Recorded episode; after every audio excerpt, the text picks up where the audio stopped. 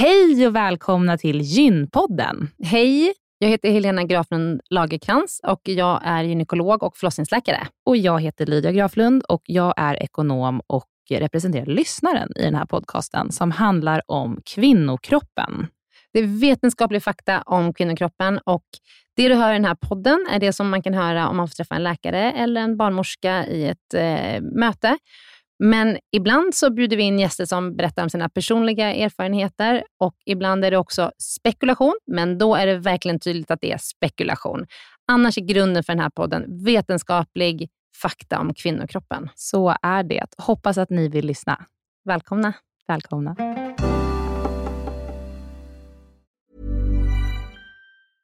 There's never been a faster or easier way to start your weight loss journey than with PlushCare. PlushCare accepts most insurance plans and gives you online access to board-certified physicians who can prescribe FDA-approved weight loss medications like Wegovy and Zepbound for those who qualify. Take charge of your health and speak with a board-certified physician about a weight loss plan that's right for you. Get started today at PlushCare.com/weight loss. That's PlushCare.com/weight loss. PlushCare.com/weight loss.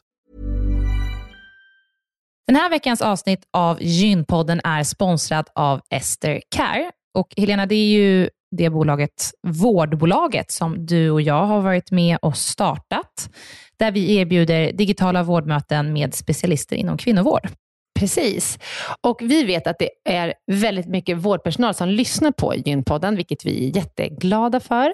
Och vi behöver alltid fler gynekologer till STKR. Så därför vill vi nu göra en shout-out till alla er som lyssnar där ute som vill vara med och förändra svensk kvinnovård. Vi söker specialister inom gynekologi men också ST-läkare som har kommit en bit in i sin ST och som vill arbeta digitalt med handledning hos oss på STKR. Mm. Och precis som det är för våra patienter som kan söka vård hos oss, det vill säga att de kan bo vart som helst i landet eftersom vi är digitala. Om man laddar ner appen och så bokar man ett vårdmöte så kan ju även läkaren bo vart som helst i landet eller flytta under tiden man jobbar hos oss. Det är ju väldigt, väldigt flexibelt eftersom man jobbar hemifrån. Och jag tänker att det måste ju också vara helt underbart att som läkare kunna arbeta hemifrån och planera sin egen tid några dagar i veckan. Ja, verkligen.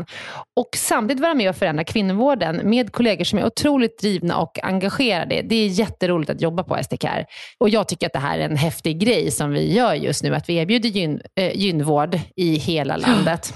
Och vilka är de vanligaste patientmötena du tar, Helena? Ja, men det är ju klimakteriet, PMS, mensbesvär. Och det är ju såklart ärenden och diagnoser som går att hantera digitalt. Men vi remitterar också vidare när det behövs. Mm. Och tar labbprover när det behövs och så vidare. Mm. Så gå in på estrecare.com, klicka på jobba hos oss i menyn för att läsa mer och skicka in en ansökan. Tack så mycket. Tack och välkomna. Hej och välkomna till Gynpodden. Välkomna.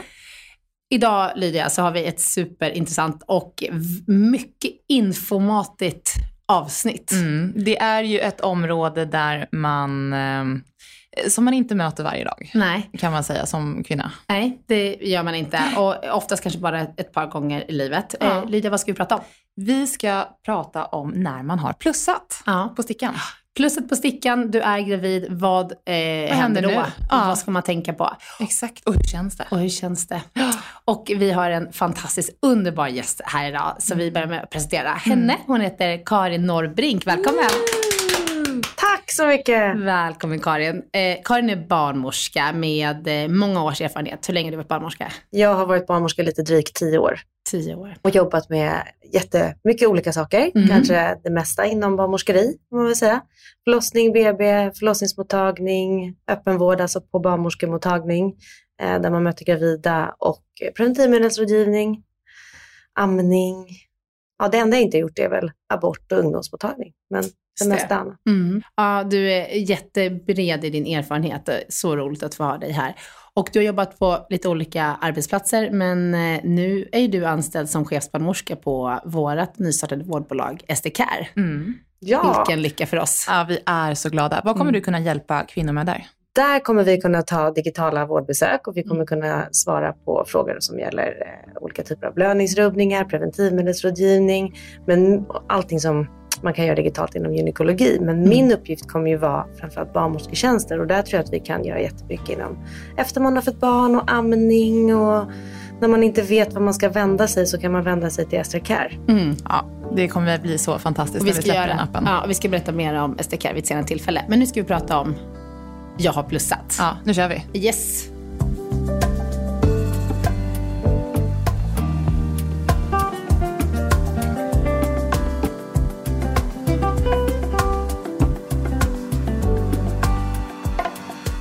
Att säga att jag har plussat. Och så står man där. Och vad gör man då? Till att börja med så skulle jag ändå vilja säga att det är så olika hur det här beskedet tas emot. Beroende på vad man är i livet. Att det kanske, när man pratar om det här på det här sättet så förväntar man sig att woho, det är så kul att jag har planerat det här länge. Men så är det ju absolut inte för många. Nej, det är ju också kanske ofrivilligt ibland. Ibland är det ofrivilligt, ibland är det oplanerat, ibland är det oönskat, ibland är det oplanerat men välkommet. Ja. Ibland, alltså det finns ju kombinationen av alla och det kan ju också vara planerat. Men ändå så hamnar man i de här konflikterande känslorna och inte riktigt vet hur man ska. Man kanske trodde att man skulle reagera på ett sätt och sen när verkligheten dyker upp så känner man inte så. Mm. Vilken är den vanligaste situationen du har mött? Eller det vanligaste är väl ändå att man hade tänkt så här, händer det så händer det. Och det är välkommet. Det är väl det vanligaste. Mm. Men det är heller inte ovanligt att man har tänkt händer det så händer det och man kanske har försökt ett tag och sen när man får det så inser man att oj, vad innebär det här och hur ska jag känna och sådär. Och det är därför vi börjar med det, för det är så himla viktigt att man får känna att alla de känslorna får plats på samma gång. Ja. Det är liksom okej att känna både och. Ja. Och att det kanske inte behöver betyda att man inte vill ha barnet om man inte känner instant lycka, utan att man kan känna olika saker och det kommer ändå bli jättebra. Liksom. Nej, men precis. Och det gäller ju liksom även senare när man under graviditeten också. Att det måste få vara okej och vi måste få. För ibland när jag träffar patienter liksom vid en inskrivning och det här inte riktigt är bekvämt att prata om, så jag vill verkligen ha det sagt att oavsett vad man känner vid det här positiva graviditetsbeskedet, så kontakta en barnmorskemottagning är liksom det första man ska göra. Mm. Och gör man det direkt eller efter någon vecka? Det gör man direkt när man har fått ett positivt graviditetsbesked. Många väntar och tänker att men det här är så tidigt. Det spelar ingen roll. Så fort man har ett positivt graviditetsbesked så ringer man till den barnmorskemottagning man väljer att gå på. Oftast så tar man väl den som man bor nära eller som ligger nära arbetsplatsen. Eller, beroende på. Hur vet man? Man googlar eller? Man googlar, man kan titta på 1177. Just det. Där kan man skriva in, jag tror att man skriver på postnummer eller liknande. Men man får ju välja region när man kommer in där och sen listas alla. Jag har ingen aning om vart ligger en barnmorskemottagning någonstans. Men det ligger och det är för att man har ju aldrig haft med dem att göra innan det här oftast. Alltså de ligger ju ofta i anslutning till vårdcentraler. Mm. Men sen så finns det många privata alternativ i storstäderna och sådär. Och man kanske har gått någonstans och fått preventivmedel. Ofta är det samma mottagning när man kan gå under graviditeten och så. Men det brukar vara lätt att googla. Och det finns ju också det här vården.se där man kan skriva in bedömningar och sina erfarenheter och recensioner. Så där kan man använda. Jag tror att det vanligaste är att man pratar med alltså familj eller vänner. Mm. Vad gick du? Var du nöjd? Och sådär. Så det är väl det första. Och med det sagt, man kan alltid byta. Det är superlätt att byta barnmorskemottagning. Det ska man inte heller vara rädd för. För du får en barnmorska och sen är du med den barnmorskan. Ja, genom hela precis. Din graviditet. Och då ringer man när man fått det här positiva graviditetsbeskedet. Och då brukar det vara så att hon eller han, eller barnmorskan bokar in dig på det som kallas för inskrivningsbesök. Någon gång mellan graviditetsvecka 7 och 10. Mm. Det ser lite olika ut på olika mottagningar vad man har för rutiner. Men det första besöket brukar vara ett individuellt besök som är ganska långt. Ungefär en timme. Vissa har inskrivningssamtal i grupp där man får liksom information om kost och alkohol och motion och psykisk hälsa och sådär tillsammans med andra. Men liksom det vanligaste är att man träffar sin barnmorska. Och så vid det besöket så gör man en plan för de besöken som ska komma sen. För det skiljer sig lite beroende på vad man har med sig.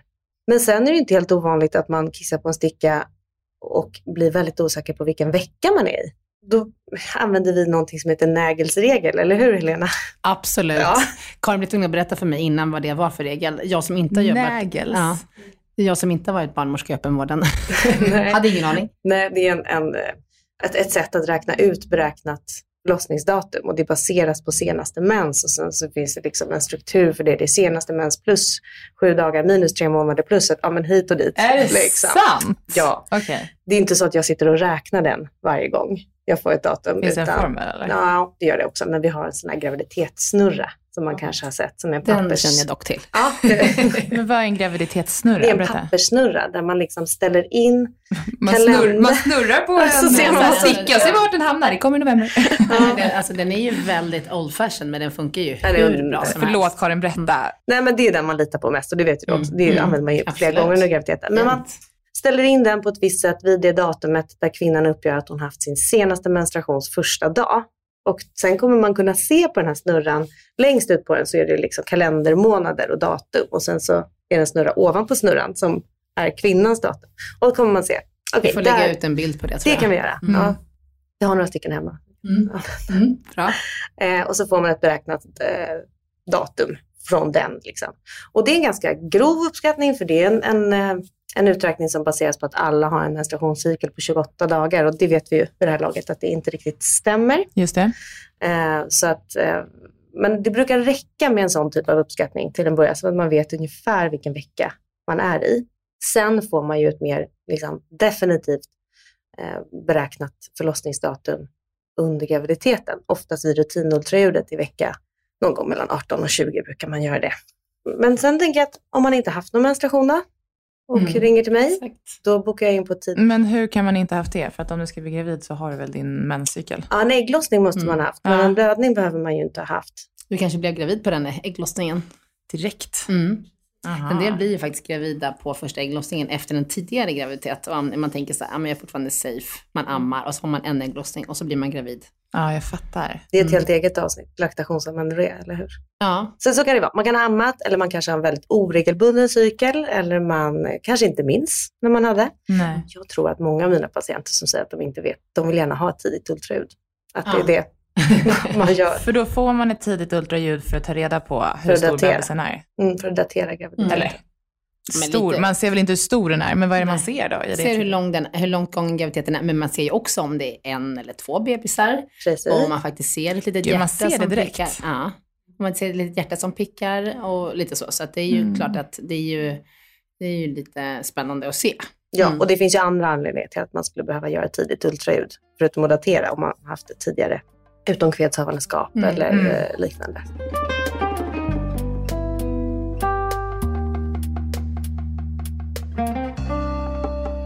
Men i alla fall, när man lyssnar på stickan så bokar man tid på sin barnmorskemottagning. Och innan dess så finns det lite bra förberedelser som jag tycker att vi ska prata om. Som man kan göra. Ja.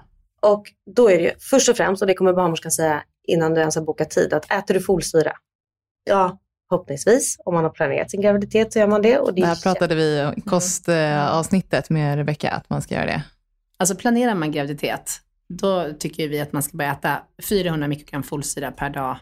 Men så fort man tablettform, börjar... eller hur? Ja, i tablettform. Så fort man börjar försöka eller tänka på det. För det är någonting som vi vet är gynnsamt för graviditet och foster. Och sen ska man äta det under tiden man är gravid också, eller? Mm. Gärna fram till i alla fall 12 fulla graviditetsveckor.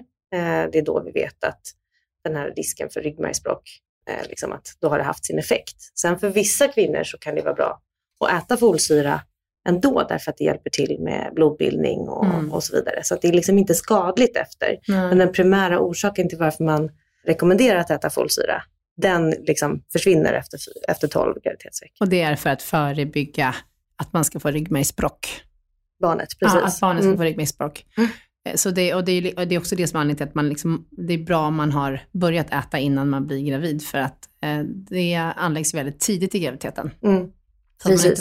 Men som vi pratade i början så alla graviditeter är ju inte planerade. Nej, och har man inte planerat en graviditet så är det inte så att det är för sent utan börja äta folsyra så fort du får reda på att du är gravid om du inte gör det innan. Och det finns receptfritt på apotek eller? Ja, det brukar ingå i de här multigravid eller Ja, så det ska man börja med och sen så kommer barnmorskan be dig att fylla i en så kallad hälsodeklaration. Och den är ganska standardiserad så den får man själv. Men det man ska liksom ha förberett sig till det här besöket tycker jag, det är ju att tagit reda på lite vad man har för inställning till fosterdiagnostik. Vill vi göra kubben? Vill vi göra nipten? Vad erbjuds i min region? Vad kommer vi få att få för svar? Liksom, vad finns det för något som man kan göra? Och vad ska vi göra av det svaret vi kanske, eller vi kommer att få? Det kommer vi prata om mera och det finns jättemycket bra information på 1177 om de olika metoderna. Men vi kan snabbt bara säga att det som kallas kubb, det är ett ultraljud som man kombinerar med blodprov för mamman, där man tittar på olika hormoner från placent eller från moderkakan och som är graviditetshormoner. Och sen så får kvinnan svara på lite frågor i samband med ultraljudsundersökningen. Och sen lägger man samman de här tre ultraljudsbilden, svaren på blodproven, svaren på livsstilsrelaterade frågor i ett statistikprogram. Och sen så får man en sannolikhetssiffra för tre olika genetiska sjukdomar. Och det är kromosomförändringar. Ska man säga, precis, 13, 18 och 21. Och 21 är väl den som är väldigt ovanlig, men den vanligaste av de tre, och den kallas för Downs syndrom. Mm. Och det är väl det som många... Man får alltså inte ett svar på om barnet har det här eller inte, utan man får en sannolikhetssiffra. Vi ska bara lägga till att vi kommer att podda ett helt poddavsnitt inom ganska kort om fosterdiagnostik, där vi kommer gå igenom allting i detalj. Så vi som sagt, vi tar bara lite översiktligt här nu, så att man vet ungefär vad som erbjuds, men vi behöver inte gå in i detaljer. Nej, men det tror jag man ska förbereda sig på, är bara att liksom, vill vi ens göra det här? Vill vi göra fosterdiagnostik eller inte? Och sen har det kommit en NIPT som tittar. Har ni några rekommendationer där? Eller är det helt upp till föräldrarna? Ja, nej, men det har vi ju. Alltså, vissa kvinnor med riskfaktorer, liksom, om man är lite äldre eller om man har haft barn med tidigare kromosomavvikelser, så erbjuds man ju den här typen av diagnostik. När räknas man som äldre? 35 år när det kommer till fosterdiagnostik. Det är lite olika, men om man är över 35 år i Stockholmsregionen i alla fall, ska jag säga, det ser lite olika ut. Men jag tycker det är så bra att du säger det, Karin, för att jättemånga, inklusive jag själv när jag fick barn första gången, så går man ju till fosterdiagnostikundersökningarna bara för att bekräfta att allt ser bra ut. Om man har inte tänkt igenom vad man ska göra med ett resultat som inte är bra. Nej, men och om det är inställningen, då tänker jag att kan man inte prata med barnmorskan och säga att jag vill göra ett tidigt ultraljud. Jag kanske inte vill ha just svaren på de här frågorna, eller jag skulle bara, och det tror jag man går lite mer, nu har inte riktlinjerna ändrats än, men man tittar ju på att göra det här, det vi pratar om när rulen eller organiserade ultraljudet som man nu gör runt vecka 20 i graviditeten, att göra den redan i vecka 12, för man ser väldigt mycket på bebisen redan i vecka 12. Och är det någonting man inte kan se, så skulle man följa upp det senare. Så att är det bara liksom att det här som är väldigt vanlig känsla, att jag vill bara göra ett ultraljud och se att allt ser bra ut, det går också att göra. Man behöver inte göra liksom fosterdiagnostik för riktade trisomier, alltså kromosomavvikelser. Så att, och det är olika för alla. Ta bara en funderare innan och läs på, och har man inte gjort det alls, så kommer er barnmorska kunna guida er i det här. För jobbar man med mödravård och gravida, då kan man det här. Då kan man rådgivning till det här. Men vi går väl åt att fler och fler gör den här typen av tidig fosterdiagnostik. Absolut. Nu känner man ju också att det är fler och fler som efterfrågar. Man vill göra. Kan vi, så gör vi, tror jag. Nästan att det är lite. Jo, så är det.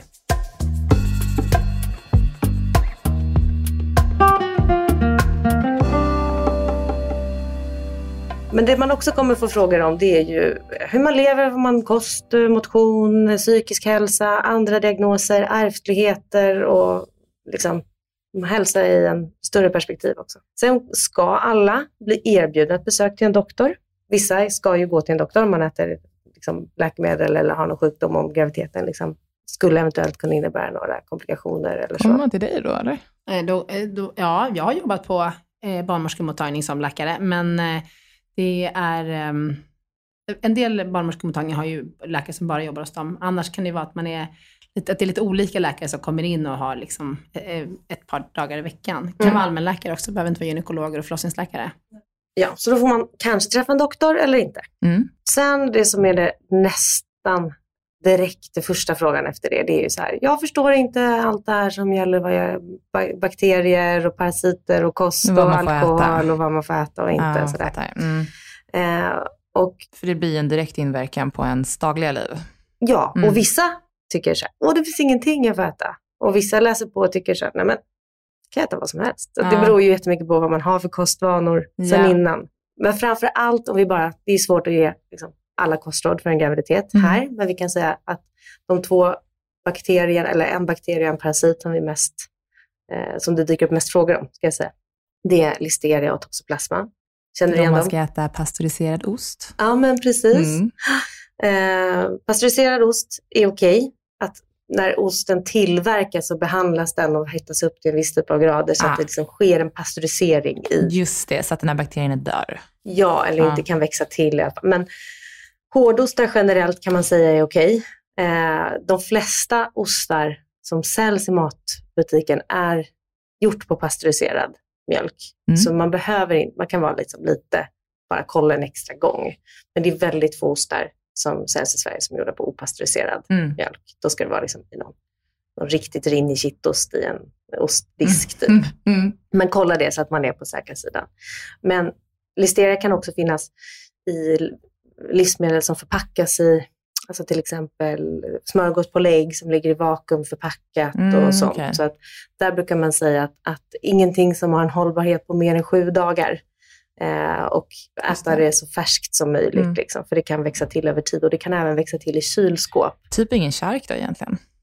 Alltså, nej. För den kan ju ligga i kylskåpet ett tag. Ja, men precis. Men då, det är ju från att den är uppskuren som den här bakterien kan börja växa till. Så att om man köper över diskskinka, eller vad kallar man en sån, då har ju det liksom oftast legat i sitt eget förpackning. Och sen så kanske man köper några få skivor och äter det ganska, alltså inom de närmsta dygnen så brukar det gå bra. Vad kan de här bakterierna göra med fostret? Med fostret? Ja, men det kan leda till ökad, eller till ett missfall, och det kan leda till missbildningar hos fostret. Men det är extremt ovanligt. Ja. Och så här, du och jag som är ogravida, inte gravida, vi kan ju också få en listeriainfektion eller en toxoplasmainfektion och bli magsjuka och få feber och få lite diffusa system. Just det, men det är ju väldigt sällan man blir det. Det är en onödig risk då. Exakt. Ja, men man behöver inte få panik då om man nu är gravid och man har käkat kärk nyligen eller någon mjukost eller så. Nej, jag skulle verkligen inte få. Men ta upp det med en barnmorska så att ni kan resonera kring det här så att du känner dig trygg. Men det jag ska säga om listeria är att den dör vid upphettning. Den dör inte i kylen, men den dör om den hettas upp. Så att om du har till exempel en ost som du är sugen på att äta och så har den legat på en pizza så att osten är så het så att den bubblar. Ja. Då kan du vara säker. Okay. Det går bra att äta. Så upphettat ostar går bra. Liksom. Däremot toxoplasma, som är den andra liksom, oros som vi pratar mycket om. Det som finns i en parasit, inte bakterier, som finns i kött. Det är därför man säger att man ska tillaga köttet till en viss temperatur och det är lite olika för.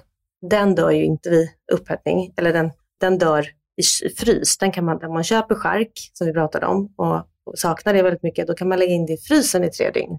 Och sen kan man äta det och vara säker på att det är helt ofarligt. Och vad är det mer då? Jag hörde att man inte får äta sushi. Sushi får man visst äta. Okay. Det går jättebra. För den sushin som säljs i Sverige, den ska vara nytillverkad då. Alltså så att man inte har någon risk för listeria. Så det är krav från Livsmedelsverket då? Ja, precis. Ja, det är intressant. Om man har varit gravid över tid, alltså med sitt första 3:e barn, så kan det faktiskt vara så att man har haft olika kostrekommendationer i olika graviditeter. Bland annat jag. Så det är lite förvirrande. Jag förstår det. Men det är en gammal sanning. Så att sushi går jättebra.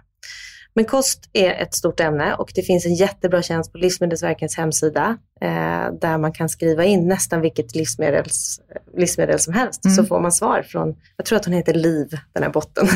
Gud vad bra! Ja, så dit kan man gå. Even on a budget, quality is non-negotiable. That's why Quince is the place to score high-end essentials at 50 to 80% less than similar brands. Get your hands on buttery soft cashmere sweaters from just $60, Italian leather jackets, and so much more. And the best part about Quince, they exclusively partner with factories committed to safe, ethical, and responsible manufacturing. Elevate your style without the elevated price tag with Quince. Go to quince.com/upgrade for free shipping and 365-day returns. Quality sleep is essential. That's why the Sleep Number Smart Bed is designed for your ever-evolving sleep needs. Need a bed that's firmer or softer on either side? Helps you sleep at a comfortable temperature? Sleep Number Smart Beds let you individualize your comfort, so you sleep better together. JD Power ranks Sleep Number #1 in customer satisfaction with mattresses purchased in-store. And now, save 40% on the Sleep Number Limited Edition Smart Bed for a limited time. For JD Power 2023 award information, visit jdpower.com/awards. Only at Sleep Number stores or sleepnumber.com.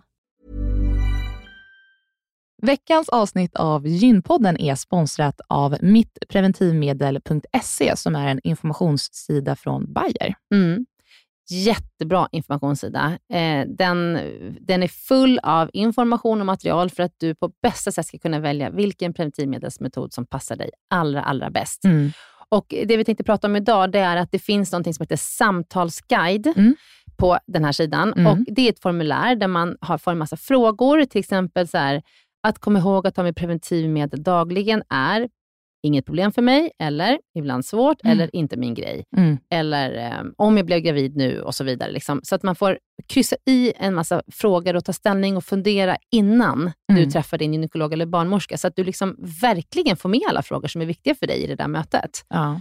Så man kan fylla i den på den här hemsidan, så kan man skriva ut den här blanketten och ta med den. Ja. Jag skulle säga att det verkar ju som att det är framförallt 4 kategorier som är väldigt viktiga. Och sen så spelar det ju in vad du har tagit innan och hur det har funkat för dig och sådär, och din historik.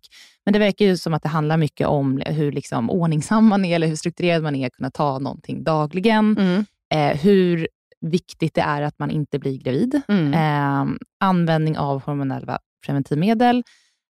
Och om man vill påverka sin menstruation på något sätt. Så det verkar som att det är de 4 kategorierna som man bör fundera på innan man väljer ett preventivmedel. Man får bra guidning i hur man ska svara på de här med olika kategorier och olika svar. Och sen så tar man med sig det till sitt möte med barnmorska och gynekolog, och då är man väl förberedd. Och jag lovar er att om ni gör det här innan ni går till en barnmorska eller gynekolog, då kommer ni få mycket bättre hjälp. För att det här är liksom ingenting som bara finns i en, utan man måste liksom fundera lite på så här, vad är viktigt för mig? Vill jag ha mens eller inte? Och så vidare. Så att gå in på mittpreventivmedel.se och titta runt där och gör den här samtalsguiden. Tack Bayer för att ni har utvecklat denna braiga sida om preventivmedel. Det är otroligt bra. Tack så jättemycket. Tack.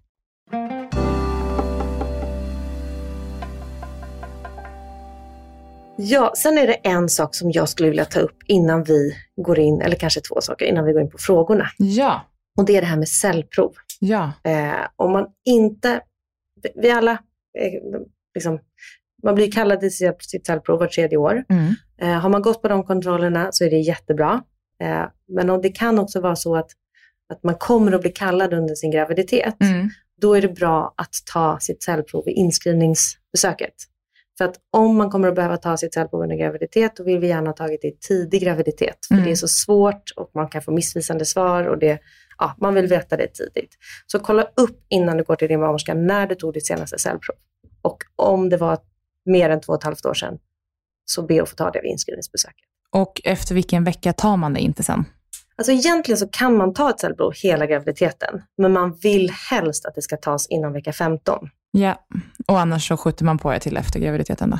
Ja, beroende på. Om man har symptom, alltså om man får lite oklara blödningar under en graviditet. Eller om det, man kan ta indicerade cellprov även under en graviditet. Men då kommer man komma till en doktor som gör det. Men är det liksom de här vanliga cellproven som ingår i screeningprogrammet, det kan man ta på inskrivningsbesöket med sin barnmorska. Och jättebra att ta det innan vecka 15 om det är så att man behöver det. Ja. Och du, en annan grej som jag tror att du är din nästa grej, men det är ju illamående. Ja! Som jag vill prata om. Där jag har vänner i min närhet som vissa av dem mår jättebra och andra mår illa hela tiden. Det är som att hon är konstant magsjuk. Jag tycker så synd om henne. Ja, men det är... Varför är det olika? Och det vet vi inte riktigt. Alltså vi vet att det här graviditetsillamåendet har någon koppling till HCG, alltså det här första hormonet som stiger under graviditeten, och östrogen. Det är de 2 hormonerna som man har liksom kopplat samman med illamående. Men det finns ärftlighet i det. Alltså om ens mamma har haft extremt graviditetsillamående, så har du lite högre risk att drabbas. Om du väntar tvillingar, därför att dubbelt upp, dubbelt hormonpåslag, dubbel risk liksom. Sen så triggas ju illamående i sig av andra faktorer. Alltså om man har sovit dåligt, om man har druckit dåligt, om man är trött, så kan man må mer illa. Men det här den här personen vet jag för sig liksom spyr morgon, middag, kväll. Hon sitter i bilen och kör, måste stanna och spy. Oj, jag kan hela relatera till henne, så att säga. Ja. Och vad kan hon göra då? Det finns ju illamående tabletter. Ja, alltså det låter ju lite, vi kan prata om det lite senare, men det låter ju nästan som att hon har det som kallas för hyperemesis. Alltså som är extrem form av graviditetsillamående. Men det finns Om vi börjar från början, om man mår lite lätt illa så finns det så här, liksom, lite enklare råd som man alltid ska testa först. Och det är att äta täta intervaller, inte låta det gå för lång tid mellan mål, ha ett mellanmål eller snacks till hands hela tiden.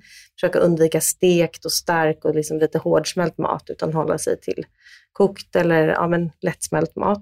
Frisk luft, vila, provocerande bra hur det fungerar. Man vill bara slippa må illa så att man kan fungera som vanligt, och så det enda som funkar för att slippa må illa är att vila och ligga still, och då har man ändå inte uppnått det där. Men vila är jätteviktigt.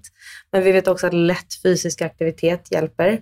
Så kombinationen av vila, att liksom ta en 15 minuters promenad och också få frisk luft och sådär. Det är liksom det sista man vill göra när man mår dåligt. Jag vet, men det hjälper liksom.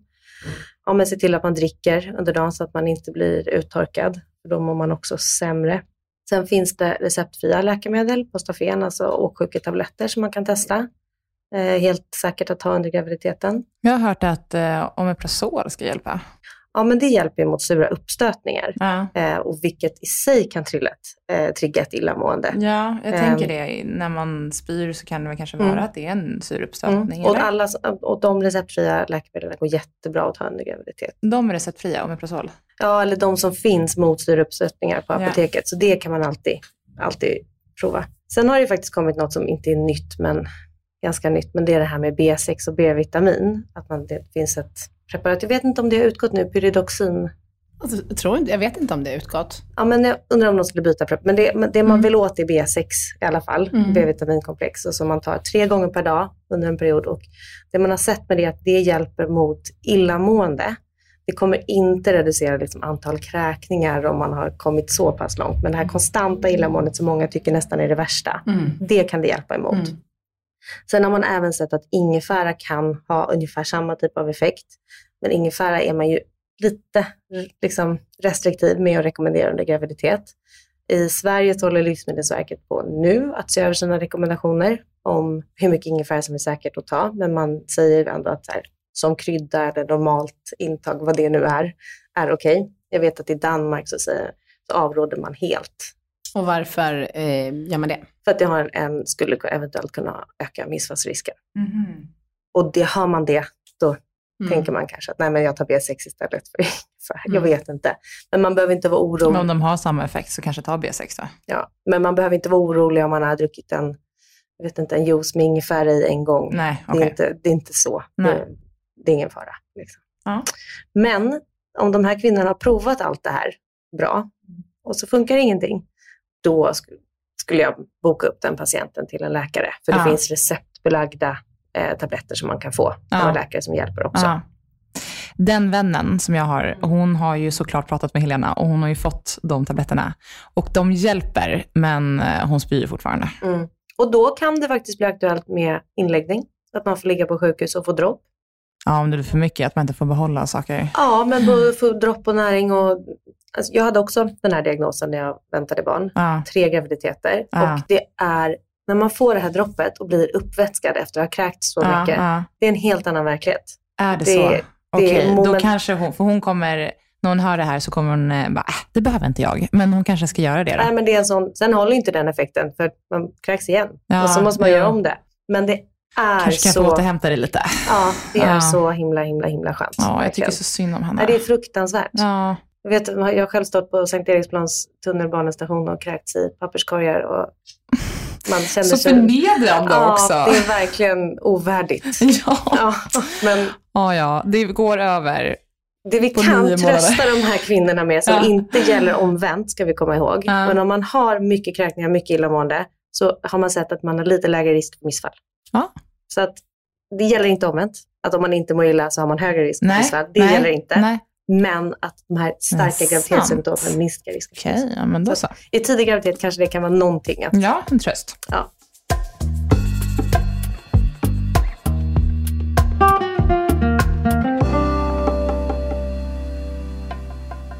Karin, nu har ju vi fått en massa frågor till vår Instagram. Gynpodden. Och jag tänker att vi går igenom dem. Ja, vad roligt. Jag sätter igång och bara läser upp dem så får du svara på dem. Även om vi kanske redan har pratat om dem. Okej, jag vill höra allt om blödningar /rosa flytningar i tidig graviditet. Hur mycket är normalt och hur ofta och så vidare. Gud, vilken bra fråga. Och vad bra att vi pratar om det. Därför att jag skulle vilja säga de flesta, men det stämmer nog inte. Men många har en liten blödning i tidig graviditet. Och det kan vara en sån här nidationsblödning som det kallas. Alltså att man får en liten blödning ungefär samtidigt som man skulle ha haft sin menstruation när ägget fäster. Men det är också så att det första tecknet på graviditet är att vi får en ökad cirkulation i livmodern. Och fler små kärl, alltså det vi kallar för kapillärer. Och de är mer lättblödande. Så att de kan liksom lite brista av sig själva, så får man en liten blödning. Man kanske haft sex och då är man lite mer lättblödande. Det finns massa olika. Det behöver inte vara inifrån graviditeten det blöder, utan det kan vara från slemhinnorna. När borde man bli orolig då? Jag tänker att är du orolig, ring oavsett. Om du blöder varje dag eller om blödningen tilltar i mängd, om den aldrig avstannar. Alltså, hör av dig till en barnmorska. Vet man om att man är gravid och får blödningar, då tänker jag att det är sammankopplat med en viss oro. Så blöder man ska man höra av sig till sin barnmorska. Men det är vanligt. Och oftast helt normalt. Det kan också vara en liten blödning från när moderkakan växer till. Om den växer väldigt nära modermunnen så kan blod från den komma ut. Och sen växer den upp i graviditeten senare. Måste man träna något särskilt / ta tabletter med fullsyra / sluta äta viss mat innan? Det här är vi ju tangerat på. Ja, det har ju tangerat. Jag tolkar lite den här frågan som att det är innan man har blivit gravid och man behöver göra några speciella förberedelser. Ja, det är det. Och då vill jag säga nej. Förutom att om du planerar graviditet, börja ta folsyra och se till att du har tagit cellprov. Bra. Enough. Hur gör man? Alltså ringer man till VC och säger att man är gravid? Och vissa vårdcentraler som VC står för kan ju ha en barnmorskemottagning kopplad till sig. Så då går det jättebra. Men mitt råd är, som vi pratade om innan, att man googlar upp en barnmorskemottagning och skriver in sig. Snälla, prata om missfall. Bryt tabun om detta. Ja, det har vi ett helt avsnitt om. Så det behöver vi inte prata om här. Nej, men det vi kan nämna om missfall är ju att nästan alla känner en oro för det. Ja. Och är den oron så att den tar överhand, så prata med din barnmorska på inskrivningen. Så det kan vara till exempel en sån indikation för att få göra ett tidigt ultraljud. Bara få bekräftat att allt är bra. Kanske man sover lite bättre om natten eller så. Ja. Det är vanligt psykologisk effekt av det. Precis. Okej, hur ser det ut med rätten till psykologisk hjälp om du är stressad över förlossningen? Vilken bra fråga. Vad glad jag blir för det. För att man har i Stockholm i alla fall, och jag vet att i några regioner till, har man satt in ett nytt standardbesök under graviditeten. Och det är vecka 16 som bara som kallas för psykosociala besöket. Där man pratar lite om psykisk hälsa och vad man har för strategier och support runt omkring sig och hur man mår i sin vardag. Men också om tankar och känslor inför födandet. Man kommer prata om det på inskrivningsbesöket också, men det här är liksom ett dedikerat besök till de här typen av frågorna. Och det finns hjälp att få tidigt i graviditeten. Det är inte så att man måste ha passerat en viss vecka och vara nära förlossningen innan man kan få hjälp, utan det är jättebra att prata om tidigt. Därför att då kan den här barnmorskan som du går hos under graviditeten kan hjälpa dig att prata och utbilda och informera, men hon kan också skicka dig miss till det som ofta kallas Aurora-mottagningar, där man får liksom det har ni pratat om tidigare. Det har vi. Aurora-mottagningen pratade vi om i avsnittet för förlossningsrädsla och kejsarsnitt. Precis, men det är just en fråga som jag tycker att många tycker är väldigt skönt att man adresserar tidigt i graviditeten. Så det är bra. Och det finns hjälp. Förstår det. Hur ser det ut med förberedelser inför att föda och inför amning? Vad får man för hjälp? Alltså det åligger alla barnmorskemottagningar som har inskrivna kvinnor under en graviditet att erbjuda föräldrautbildning, vilket är ett väldigt luddigt begrepp. Men i den klassiska föräldrautbildningen så ska det ingå förlossningsförberedande information, alltså om förlossningens faser, om smärtlindring och så vidare, men också om tiden efter. Och det här löser alla mottagningar lite på olika sätt. Vissa har egna kurser och grupper, och vissa hänvisar till sjukhusens eller förlossningsklinikernas utbildningar och sådär. Så att det är den mottagningens ansvar, eller i deras uppdrag, att se till att de här blivande föräldrarna eller föräldrarna får den utbildningen. Så finns det något som heter profylaxkurser? Ja, eller precis. Ja, men profylax är ju en andningsövning, alltså ett sätt att möta smärta och hur man ska andas under förlossningen. Det. Men jag tycker att det är nästan viktigare att lära sig förlossningens faser, vad man kan förvänta sig, vilka typer av smärtlindringar finns och sådär. Man kan också lyssna på vårt avsnitt om förlossning med med Rebecca. Ja, just det. Med Rebecca går vi igenom det i detalj i typ en timme. Det tyckte jag var så bra. Och sen så har ofta varje mottagning en hemsida eller liknande, men också förlossningsklinikerna där man beskriver de olika smärtlindringsmetoderna, för- och nackdelar och vad man har. Men jag tycker att frågan är så bra därför att den riktar in sig på amning. Och vi vet att man har en större chans till en amning som är tidigare etablerad och med mindre komplikationer om man har förberett sig på amning under graviditeten. Det är sant. Och vad ska man göra då? Nej, men gå en amningskurs, läsa på om amning. Du får ett alltså man kan ha ett helt besök på barnmorskemottagningen under graviditeten som är ett amningsförberedande samtal. Liksom. Och man får jättemycket hjälp på BB, men det är ju sen. Men det som är intressant med den här studien det är att det gäller även partner. Mm. Man ser att om man är två i sitt föräldraskap, då ska båda ha utbildat sig inom amning för att det här ska få effekt. Mm. Eller det får ju effekt även, men man ska inte glömma bort partnern i amningsförberedande. Mm. Är det i regel svårare att gå ner i vikt om man inte ammar? Det där är lite svårt att svara på, för jag vill säga ja, men för vissa har det ingen effekt alls. Alltså att amma förbrukar kalorier. Mm. Så rent teoretiskt ja. Alltså av att amma så gör av med mer energi. Men när man har tittat på det här så finns det ju också individuella variationer. Och vi har ju alla träffat den kvinnan som säger jag ammar men jag går inte ner i vikt. Och vissa som ammar, jag försöker äta. Jag tappar så mycket vikt så det blir för mycket. Det beror på vad man har för ämnesomsättning från början. Precis, och det kan bli lite nedslående att säga ja eller nej på den frågan. Men amning är energikrävande. Ja. Så teoretiskt sett går jag åt fler kalorier. Liksom. Precis. Mm.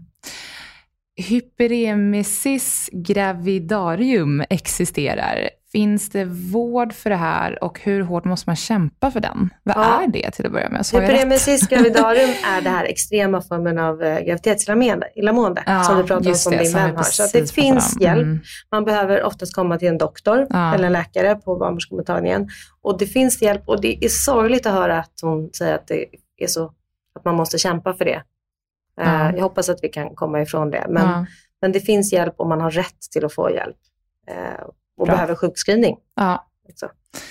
Tvillinggraviditeter och vaginal tvillingförlossning. Hur går sådana till? Är de samma som om man har ett barn i magen? Jag tycker det är nästan ett eget avsnitt. Det är ett eget avsnitt. Ja. Vi väntar med den.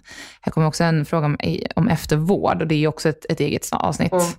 Vad gör man om man inte har en aning om hur långt gången man är och man vill göra ultraljudet? Då tänker vi tidig graviditet, alltså det som vi pratade om tidigare, att man kanske inte riktigt vet när den senaste menstruations första dag var eller liknande. Då kan man få en remiss av sin barnmorska till att göra tidigt dateringsultraljud, som det kallas. Ja, det var den sista frågan. Resten har vi faktiskt redan besvarat. Så att nu är ju Helena, som man kanske hör i avsnittet, inte kvar riktigt än längre för att hon mådde inte så bra. Så hon var tvungen att avvika. Men Karin, det gjorde vi verkligen, och jag tycker det här blev ett jättebra avsnitt. Så informativt, gud vad du kan. Jag hoppas det, jag kanske kan få komma tillbaka i något annat ämne. Det får du garanterat göra, och jag är så glad att du jobbar med oss på STKR och inte är vår chefsbarnmorska. Stort tack för idag. Tack snälla Lydia. Tack.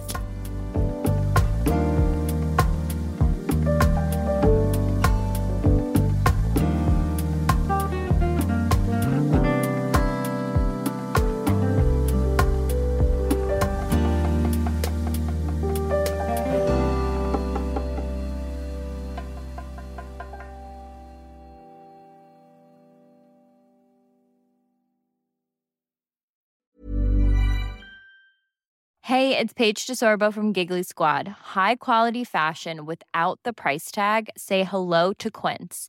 I'm snagging high-end essentials like cozy cashmere sweaters, sleek leather jackets, fine jewelry, and so much more. With Quince being 50 to 80% less than similar brands. And they partner with factories that prioritize safe, ethical, and responsible manufacturing. I love that. Luxury quality within reach. Go to quince.com/style to get free shipping and 365-day returns on your next order. Quince.com/style.